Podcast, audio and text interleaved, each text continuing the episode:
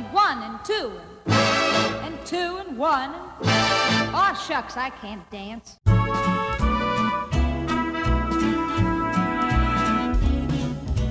Hello and welcome to Stories from the Open Gov, a podcast dedicated to telling the stories about what open government and open data look like. My name is Richard Pietro, and today is part two of our interview with Audrey Tang. She is the digital minister for Taiwan. In part one, we discussed her journey as a civic organizer, beginning with how she dropped out of school at the age of 14 to start an IT company, and concluded with her involvement with GovZero.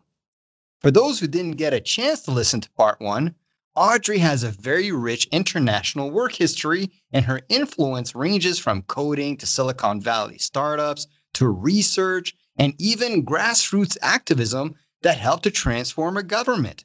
And she was able to do all this before she was 40. And to top it all off, even though she is currently the digital minister for Taiwan, she officially retired about five years ago. Hello, Audrey, and thanks for joining us again. Hello, happy to be back. Good local time, everyone. Now, in part one, we left off with you reciting a beautiful poem that has deep meaning for you. Mm-hmm. But chronologically, we were about to discuss your role with the sunflower movement, and that's where we're going to continue. So, first of all, tell us what is the sunflower movement? The Sunflower Movement, which was um, started in the night of uh, March 17, uh, and it's also called the March 18 movement, is a 2014 activity where students and many civil society organizations occupied the parliament completely peacefully for three weeks in protest at the very, beginning of this sudden kind of ramming through uh, the parliament of the cross-strait service and trade agreement with Beijing, and but it very quickly turned into a demonstration this instead of demo, uh, where people who occupy the parliament start deliberating each and every aspect of the CSSTA, including whether we need to allow Beijing components in our then new 4G network, which is a deliberation everybody else is having nowadays. Mm-hmm. And so the, the clean path deliberation. And so after three weeks, it was um, a success. People came to a set of rough consensus, a set of demand. The head of parliament agreed on all those demands, and then Taiwan's politic norm really changed. Now, what was your your personal involvement? Because from my understanding, you, you helped. You were not necessarily a lead organizer. Am I wrong in thinking this? Well, when it was still a protest uh, near the parliament uh, at the streets, I helped providing uh, HSDPA, uh, that's uh, like pre 4G con- connectivity mm. with my phone actually, and setting up the uh, live streaming gig uh, with people from the Black Island Youth who lent me the equipment. They are the main student group that did the Occupy planning. Uh, and also um, independent media such as Indidadi and so on. And so basically, I was, I guess, part of the communication team. Uh, but very quickly after they occupied the parliament and started live streaming in from it, I also helped coordinating the logistics, including uh, transcribing each and every NGO's deliberation, live streaming, uh, getting them a bandwidth uh, of a uh, fiber optic line uh, and things like that, along with people from the GovZero movement.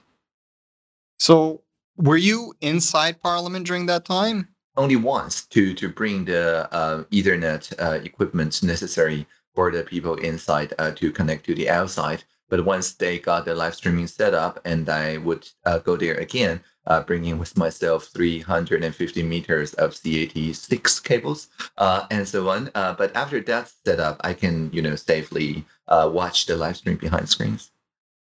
Now, one of the things um, when I was learning a little bit more about the sunflower movement and saw the footage, uh, you guys had furniture up against the doors.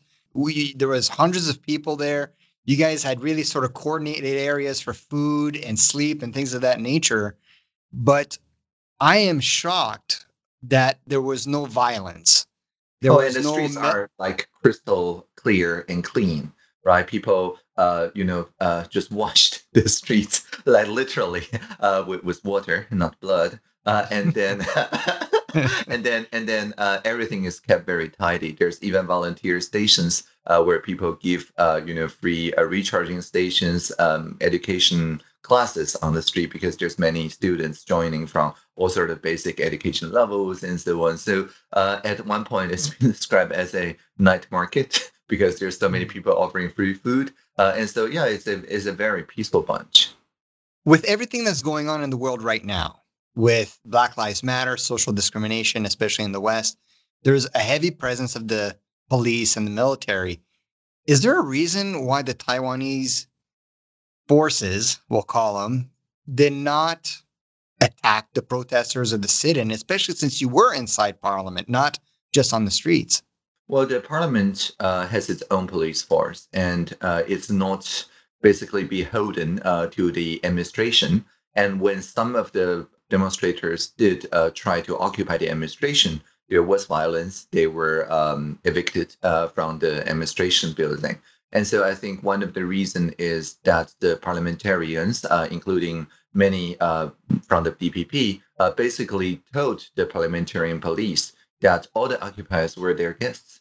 They invited mm. them in. Mm. Uh, and so, uh, and with the MP's immunity, uh, from uh, police. And really, I mean, the civil disobedience uh, is part of their agenda anyway. Uh, and so they kind of acted as, um, you know, a shield layer uh, because the police would not hurt the MPs. That's also what the DPP MPs really helped at that point. So, how long was the sit-in in mm-hmm. total days? Uh, around 22 days, or 21 um, days and 22 nights, to be precise. What was the straw that broke the camel's back for this transformational change for the government? Did they just acquiesce? Like we were, we're, it's been 21 days. We, we we're not going to be able to to fix this. Yeah, something like that. It, yeah, something like. Was that. it really? Yeah, we have to agree uh, on all their demands, basically. Yes. Okay, so it was just as simple as that. And so what what happened afterwards then?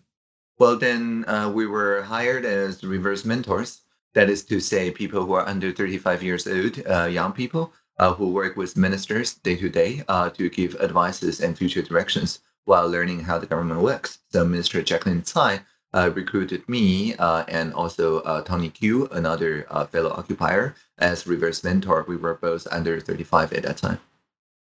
And let's continue there with the minister, the prime minister, approaching you to become the digital minister, because at this stage in your career, you're officially retired from my yeah, I, am just I'm just you know making purpose-driven software, which is the fancy term for civic technology. And that at that point, I think I've been interned uh, as a reverse mentor in the uh, Minister Jaclyn Tsai's office for a year and a half uh, at that point. Uh, and so um, many people in the cabinet says, you know, yeah, they just promoted the intern to a minister.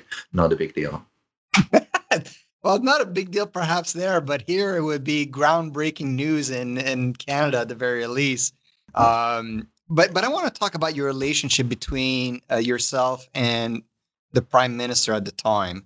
Mm-hmm. Um, mm-hmm. Did you guys already have a relationship? Did she know you just by reputation, or can you talk to that to that a little bit?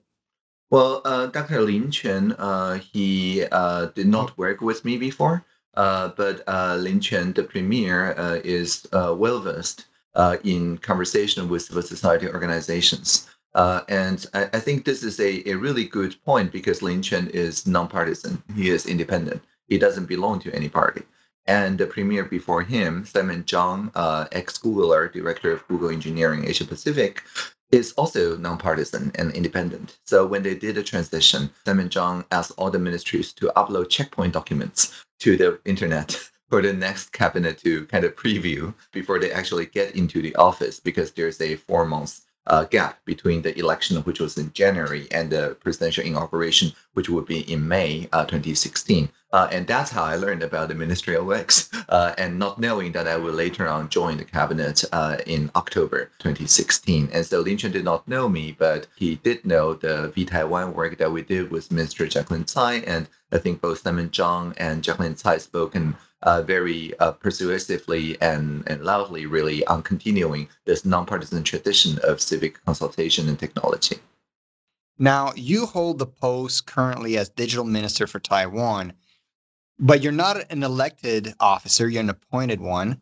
Yeah, I'm, it, I'm twice appointed. The president, which is directly elected, appoints the prime minister, appoints me. And I think the way it was written when I was doing my research is that you're a minister without a portfolio. Am I Mhm. wrong? That's right. So that, that means that I'm a horizontal minister. At the moment, there's eight horizontal ministers uh, in Taiwan and 32 ministers uh, with a ministry. So the uh, Taiwan cabinet is shaped such that uh, above or alongside, uh, let's do alongside, alongside the 32 ministers uh, with ministries, uh, we have eight ministers, including me, to tackle emergent issues that are cross ministerial. And so, whenever the ministers, which each represent a different value, right, cannot agree on something, the horizontal ministers will find a common value out of those very different positions. So, in part one, we're talking about how much uh, civic values are very important for you, and you were at the grassroots. Mm-hmm. Now you're part of the government all of a Mhm. sudden. Mm-hmm. Talk about how either your mentality changed or perhaps your perception of government changed Mhm. with this appointment. Yeah, I, I never knew the public servants, the career public servants, were so innovative. Uh, I, Mm. And they're the most innovative bunch I have ever met. Uh, and, and I've worked in quite a few Silicon Valley companies. Uh, and it was just that they were anonymous, right? They were hidden uh, from the um, population uh, because of anonymity of the career public service. The appointees, elector, elected politicians, and so on do the talking, and the career public service do the innovating. But because my work uh, is open government, I make sure that they can now uh, directly communicate to the citizenry through, for example, the national participation platform uh, the mid to long term project is there. There can be have a real time conversation uh, between the civil service and the people who are interested in any of their work uh, way before the, the the decision is made. Uh, and that's a break of norm, by the way. Uh, in the Freedom of Information Act, pretty much anywhere, uh, the publication is only after a decision is made. At the drafting stage, usually the consultation uh, proceedings are not published, or if they are published, only the metadata, not the verbatim transcript, uh, is published. But uh, all the meetings that I chair, I publish everything to the internet, including the transcript of this very conversation. Yeah. Uh, and so, and so that's that's the, the key point. The civil service see this way of open government as aligning with their values. They don't have to uh, work in the dark. They can talk directly uh, with the civil society, learning about the stakeholder needs, and in that way, they reduce the risk, saves their time, and increases trust. At least in Canada, and I know in, in many Western governments, you, you describe the relationship between the bureaucracy and the elected officials eloquently in that the public service is typically, or the bureaucrats are typically in the background. They're not meant to be in the foreground because that's the politician's job. But you and I both know, as you've been describing, that in the 21st century, that's changing quite a bit, and we need the public service in the foreground just as much. In Canada and other parts in the Western uh, governments, that has been faced with a lot of resistance because of a thousand different reasons. It's not in their job description. It's not something they're comfortable doing. Resistance from the po- politici- uh, from politicians. My question for you is, how was it welcomed in Taiwan where you were bringing in this drastic change? Now you've been in this post for about four or five years. At first, I can't believe it was just puppy dogs and ice cream from from the very beginning. It, there must have been some some resistance to this concept. What resistance? We are the resistance. talking about the career public service, the people that have been working in the bureaucracy in Taiwan for 20, 30 years, the old guard. Yeah, we, we occupy the parliament, so literally we are the resistance. When I look into the mirror, I see resistance. Uh, so, uh, right. But yes, the old guard. You, you see, for career public servants, uh, our theory of change uh, really is that of a Pareto improvement, meaning that I talked about reducing risk by early consultation, saving time by automation, uh, and also increasing mutual trust by giving uh, people credit when credit is due instead of asking them to remain anonymous forever. Uh, and if things go wrong, it's always my fault anyway. Uh, and so absorbing the risk, like personally. Uh, and so the important thing about the theory of change is that we never pursue one of the three goals of time saving, risk reducing, and mutual accountability by sacrificing the other two. And in many other jurisdictions, reformers fail because they uh, impose something that is more transparent, increase more trust, saves time, but increases political risk for the pu- public servants. Or they invent something that would spread the political risk to all the multi-stakeholder consultations, but it's still tedious. So it doesn't save time. It actually asks the public service to work overtime. So if you make only Pareto improvements, the Career Public Service is firmly on your side. You mentioned a moment ago about political risks. How do you balance the needs of the political elements of the government with your value system of transparency? Because I'm assuming you're a part of meetings within, whether it's with your premier or other colleagues at your level, that can't be shared with the public. Or am I wrong in thinking this as well? Uh, I do not see uh, any confidential documents, period. Uh, in my office, there's a dedicated person with security clearance to handle these. And of course, and that's, I mean, I, I do hear about it, uh, right, uh, in general terms. It's just that I cannot get involved uh, in cases that uh, is by national security law a secret. And because if it's classified as top secret or secret in our national security law, and I'm sure elsewhere in the world as well, any system that has any of its input as classified as national secret uh, has its entire system and output classified as well uh, as a kind of this osmosis uh, principle. Uh, and so by, by building uh, literally a, a gap between me and any national secret documents, I make sure that anything that I share are actually open for people to know. And that doesn't mean that we live stream everything. Uh, we publish usually the transcript and that's only after 10 working days of co-editing. So uh, if there are some anecdotes from a public servant's friend or family that they use in the meeting, but they have not cleared it for publication, they can just anonymize it. Or if they do say something that they think are actually a private joke or something that the public wouldn't get it, they can switch into a, a more harmless joke. I guess. Uh, and so, uh, but but the thing about radical transparency is that it means transparency at the root meaning that if you don't do anything, the default is transparent. and if you do have to redact, you can do so in the 10 working days, but it takes effort. And this is where personally, and, and I, I want to bring down, I want to have the same conversation, but bringing down a notch away from classified documents. And there's a lot of, for example, in traditional governments in Western countries, just basic team meetings that are not necessarily made public that even if you were to make an FOI request, which is not necessarily classified information, you would come back with some resistance from the government or having a redacted government, like, for example, whether it be like procurement, right? Procurement details on a contract.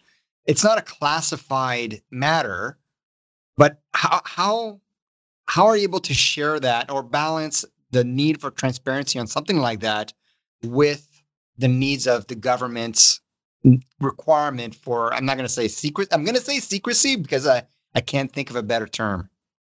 Well first of all uh, i think if the people who participate in the meeting meet in a face-to-face situation uh, and with no court reporter uh, or recorder uh, or uh, like good microphone equipment then it's actually a lot of work to reconstruct the meeting record. And i, I don't force it on people uh, because that would violate the saving time access uh, of the Pareto improvement value. Uh, on the other hand, though, because of that I'm a telecommuting minister, anywhere I am, uh, I'm working. Uh, and so uh, we invest heavily uh, in co-presence technologies. Actually, just like in our meeting at the moment, right? It doesn't take us extra time to, to record. It doesn't take us extra time to make it into something we can index and search. If we put it on YouTube, it doesn't take us extra time to come up with captions. YouTube takes care of that. Uh, and so uh, only when it's at almost zero marginal cost can you get into uh, the habit of radical transparency. So that's the, the first thing. And the second thing is that, for example, for procurement, for a while, Taiwan's procurement um, RFPs and all were only published to people who you know spent uh, a little bit of money to to get the documents. So it's it's not a lot of money. Uh, it's like you know one dollar US dollar or Canadian dollar. Uh, but uh, it is a burden. It's not entirely open data. Uh, and so there's always an outside game. Uh, the GovZero people, Ronny Wang to be precise, uh, from the GovZero movement paid that money and wrote a scraper to scrape everything. And so then published it on, on, GitHub and something. So um, I think the point here is that because we are the resistance, there is always a outside game. Uh, if people do not publish, for example, the campaign uh, donation and expenditure for a while, the control branch only offers kind of looking at it and then photocopying and with a watermark. And the GovZero people, what they did is that they scanned everything uh, and did a OpenCV computer vision splitting of it into individual cells, uh, and then asked people to play CAPTCHA uh, and complete the OCR, and they call it otaku character recognition. And so people would just uh, type in all the uh, digitization of the campaign expenditure and and so on. And the control branch, of course, that you know you can't be sure that you're completely 100% correct in digitizing. I mean, you say each cell has three reviewers or whatever, but you can't be sure. And and then the GovZero people is like, yeah, so that's why you should publish the structured data yourself. Uh, and so when faced with the kind of lesser of two evils, right, uh, either allowing this civil disobedience produce may or may not be correct data spreading around, uh, or having to you know work with the legislators uh, to publish the campaign uh, donation expenditure as structured raw data, which is actually a one-time investment only in uh, getting the schema right and so on. The Career Public Service would inevitably choose the later, but they would not choose this without a outside game. And it sounds as though, based on your answers, that the leadership. So, for example, if you have a ministers' meeting with your colleagues, they're all on board with this radical transparency. There's nothing from the meeting that's not going to be recorded. You're going to go through the process that you have outlined and you're going to publish accordingly. And because that, that's my working condition. I, I literally negotiated yeah. that with uh, Dr. Lin Chuan. The three conditions of me entering the cabinet is first, radical transparency for all the meeting that I chair.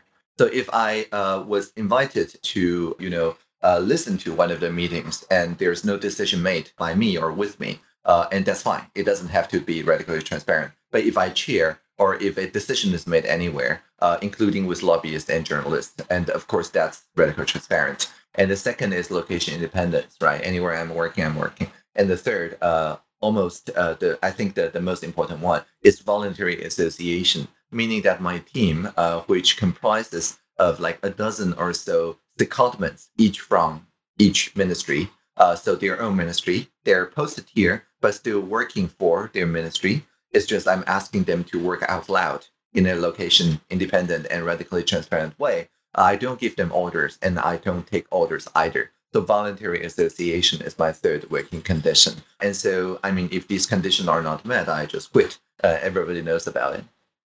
Have other of your minister counterparts followed your lead when it comes to either one yeah, of yeah, those definitely, three? definitely. Yep. Yeah. So uh, the radical transparency, I think, is becoming more and more of a culture. The large scale deliberations, like opening up the mountains, opening up the ocean, uh, which is uh, part of Ministry of Interior and Ocean Council, respectively, uh, they all take uh, such consultation or very early consultation, like when they have no idea what to do, they start the consultation. And that's easiest to be radically transparent because all you have to say is that well, I have no idea. anyone have ideas? and it's easier to be transparent uh, at that beginning instead of uh, toward the end of the process. And so that has really spread. And because of COVID, of course, location independence is not just a good to have; it's a must for for a while. I mean, we're post pandemic for three months now. Uh, and then uh, the volunteer association is also interesting because for the mask availability map and things like that, uh, these are all civic sector innovations that were then reverse procured that is to say, we don't give them orders, right? The people just build whatever applications they want, but they demand that we open API uh, so that they can continue doing what they do, uh, working with real-time information of mask availability. And in that sense, it's voluntary association because no nobody uh, signed a tender or something like that. Uh, everybody is just in this for a multi-stakeholder collaboration. Now, I want to move on to some of the more uh, technical work you've been doing uh, as Minister for Digital Government of Taiwan. vTaiwan, you mentioned earlier, and a tool that you used, I think, to help create vTaiwan is mm-hmm. something called Polis. Mm-hmm. And why don't you take a few moments here for those who are not familiar with vTaiwan and Polis, what they are? Sure. So um, vTaiwan uh, was uh, Minister Jaclyn Tsai uh, and GovZero's first collaboration, uh, Minister Tsai, back in 2014, uh, after the Sunflower Movement, uh, went to a GovZero hackathon and proposed that we build something uh, for people who have no clear representation. Uh, the example being, for example, Taiwanese startups that register in Cayman Islands. There's no association of those. Teleworkers, there's no unions of those people. Uh, so people who don't have a top-down uh, representation, uh, how can we make rules and regulations to make sure that this kind of teleworkers or people who register at Cayman Islands can voice their opinions and even for emerging issues like Uber and Airbnb and things like that uh, can even include people outside of our jurisdiction as Uber's leadership was uh, at that moment. Uber is now a Taiwan company. Actually, Uber Eats, another Taiwan company, and Q Taxi, the fleet, another Taiwan company. But it wasn't like that in 2015. Uh, and so uh, at the time, this localization is seen as something that is at tension with globalization uh, and algorithmic governance of cars uh, and dispatch is seen as attention with the proper use of roads according to the old cars transportation rules. And so those dilemmas, those tensions in the society, uh, we developed a consultation process called vTaiwan that is, uh, I think, groundbreaking in the sense that we ask people first to check each other's feelings. So in the process, after we crowdsource the facts and before we crowdsource the ideas, we crowdsource the feelings for three or four weeks. And so that feeling process is very important because it lets people see as a polity that after all, we're quite close to each other. Uh, and the user experience of Polis tool is such that people would log in and in the social media or national participation accounts. They will see one sentiment from a fellow citizen, like I feel I don't know, passengers insurance, very important. Uh, and they can agree or disagree. And as they do, their avatar would move toward the cluster of people who feel similar to them. But they also see their friends and families in all the different opinion clusters so that these are not nameless trolls, they're their friends and families. And there's no reply button, so you can't troll people. All you can do is to propose something else uh, that's your feeling for other people to resonate or not with. Now, feelings, there's no right or wrong. But after three or four weeks, Polis always give us a report that uh, shows most people agree on most of each other's feelings on most points, and only like two or three ideological points, like what's sharing economy, that, that people feels very differently about. And so we just table those divisions and focus on the consensus items and use only those as the agenda for multi-stakeholder consultation on the ideation phase and invite everyone who participated in the Polis who contributed into the face-to-face live streamed meeting. Uh, and so the point here is that people would first confirm that we're all in this together, build common values, uh, that common how might we questions, how might we, uh, for example, ensure innovation on the road while uh, like price surging or whatever, while ensuring that insurance registration and taxation remains fair. And once we have that common how might we question, it's much easier then to innovate and deliver the rules without leaving anyone behind it's a fascinating approach because a lot of times, like you're suggesting, feelings come afterwards. That's where the debate happens, right? Whether it's through an election or a pundit on TV, which is putting the cart in front of the horses a lot of the times. Now, I'm an avid user of Reddit. I'm a huge fan of Reddit and what it represents. Maybe you have a better way of describing it, but it's almost as though you created a better Reddit. Mm-hmm. Am I wrong in, in, in, thinking it that way? Because you said yourself you're mm-hmm. trying to avoid the trolls, right? Mm-hmm. That's right. That's right. Yeah. Uh, well, I created a better way to to use uh, Reddit uh, because Polis Polis you see is open source technology yes. from uh, initially Seattle, now New York. Uh, well, it's made in the world, uh, and so yeah, if you're interested, we just con- concluded a, a conversation, the open the ocean conversation at polis.gov tw uh, slash slash ocean. And so that's something with some help from machine translation that I'm sure that you can look at how we actually use Polis in five consultations on how to open up the ocean. And for something more English friendly, I guess, uh, there's also the CoHack where we co-created using Polis the norms around how to deploy privacy enhancing technologies to counter coronavirus with seven countries and 53 teams. How's it been received by um, Taiwanese? Uh, very well received. I mean, it's it's fun and games, right? Literally. Uh, well, and... Sorry. well, what I mean more is is is it become ubiquitous in uh-huh. in the nation? Has it become sort of part of the language? Is it part part of the culture, or is there still a bit of a mm-hmm.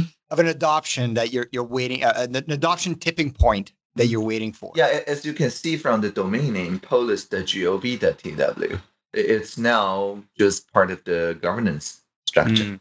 Uh, and well, I would say gc.ca is part of is a government website, but no one ever goes there in Canada I know, unless you're. I know. well, the Join platform, which uh, in many ways a successor of the vTaiwan consultation mechanism, but this time run by the Career Public Service, not occupiers, uh, mm-hmm. now registers, I think, uh, more than 12 uh, million uh, unique visitors uh, out of a country with 23 million people, so over half of the population. Uh, and so that's when we dropped the E from the E participation website. We just call it participation website, just like we don't say, uh, you know, you would just e text me, email me, right? Would just say, you know, mail me. Uh, and so um, I think it's becoming a norm uh, in Taiwan. But truth to be told, we uh, only use Polis in the national government when there's like three or more ministries involved. Uh, you very seldom see a single ministerial uh, use of Polis. And that's because when it's a single ministry, they often already pretty much know where the stakeholders are and they can do consultations in a more traditional way, but always uh, also with live streaming and so on. It's just that they don't need to map out the stakeholders like from this great unknown, right? The great beyond. But when it is uh, like cross ministerial, Polis remains a very useful tool. And this is a question for a common uh, friend that we have, uh, Derek Alton. Hi, uh, he's going to appreciate the call out, I'm sure. And he actually helped me quite a bit in preparing for this interview. And one of the things that he was mentioning is we're talking about the algorithm that's used by vTaiwan and mm-hmm. Polis mm-hmm. and in creating this map, this report.